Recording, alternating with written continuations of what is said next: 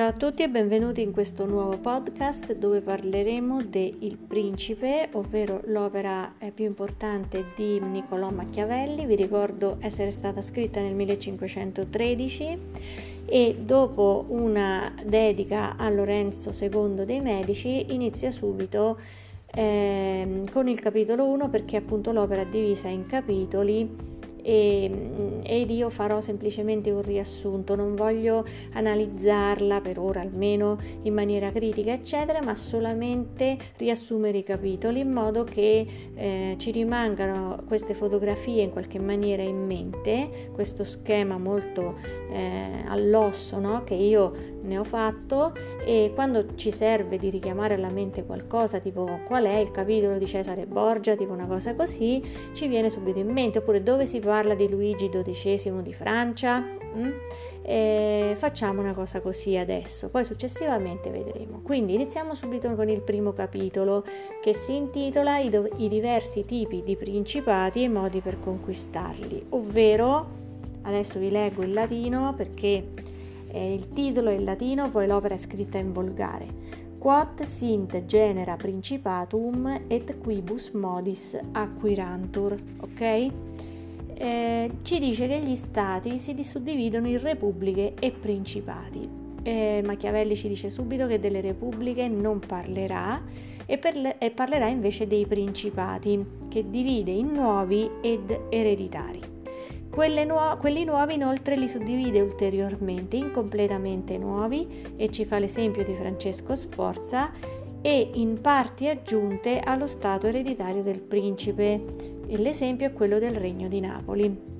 Francesco Sforza sposa Bianca Maria Visconti che è la figlia del duca di Milano, mi sembra fosse, eh, ci guardo un attimo, eh, vabbè, mm, Filippo Maria Visconti. Ecco, Filippo Maria Visconti è il papà di Bianca Maria Visconti, muore e nel 1447 Milano diventa una repubblica.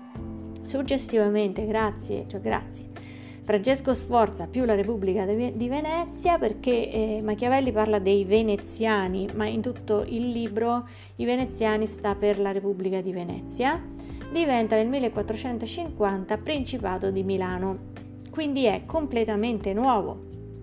Perché?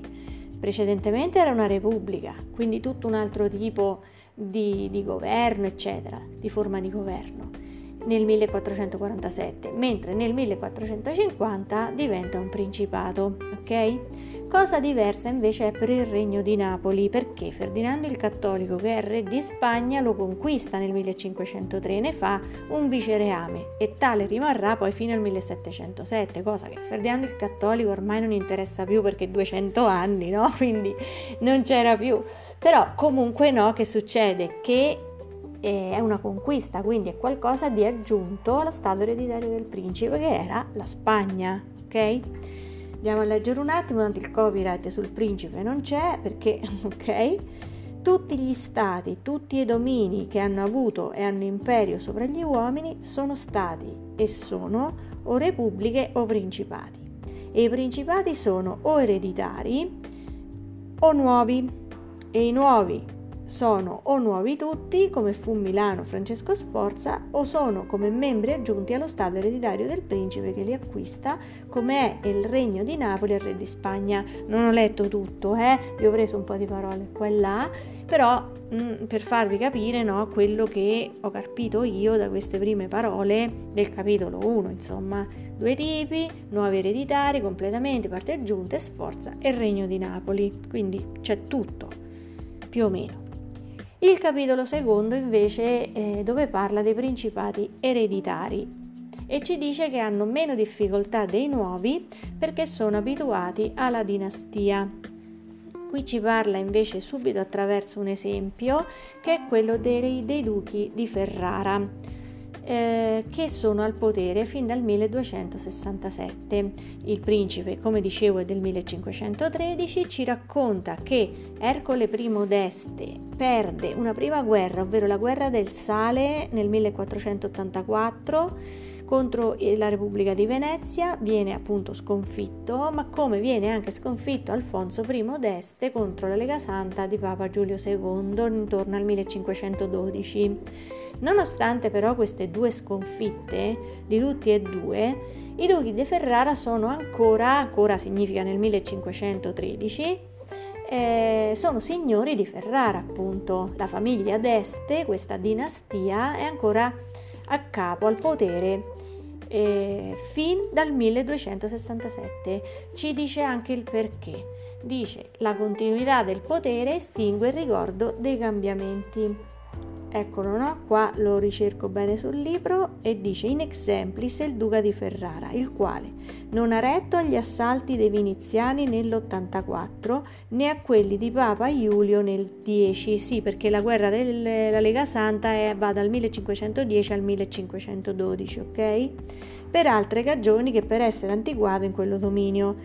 Eh, ci dice inoltre che il principe naturale ha minori cagioni e minore necessità di offendere, donde conviene che sia più amato e se straordinari vizi non lo fanno odiare, è ragionevole che naturalmente sia ben voluto dai suoi. Quindi, se questo principe, se questa dinastia, se questa situazione, insomma, non si fa odiare per straordinari vizi, quindi cose, nefandezze e cose simili, Eh, i, i, suoi sì, è ben voluto dai suoi perché la continuità del potere estingue il ricordo dei cambiamenti perché non c'è più eh, nella popolazione, nel volgo, né, né, nei sudditi, ecco, la possibilità neanche di ricordare i cambiamenti, di pensare a qualcosa di differente rispetto a quello che hanno, perché comunque va bene, due sconfitte, ok, però le cose non è che vadano necessariamente male,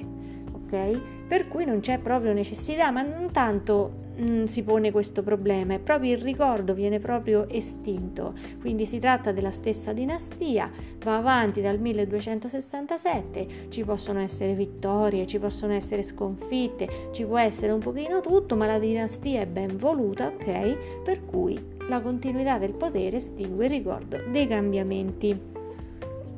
E va bene, io direi per oggi di fermarci qua, tanto vi ho letto quelle quattro cose ve ne ho dette altre quattro, quindi in tutto sono semplicemente otto, però va bene, ehm, i primi due capitoli io necessariamente li lascerei così, perché poi dopo quei principati invece quelli là eh, misti, diciamo si, si, la fa un pochino più lunga e un, po- un pochino più articolata la situazione e ne parleremo successivamente, quindi per oggi non mi resta che salutarvi, augurarvi una buona serata, una buona giornata, una buona mattinata, quello che è e ci risentiamo nel prossimo podcast.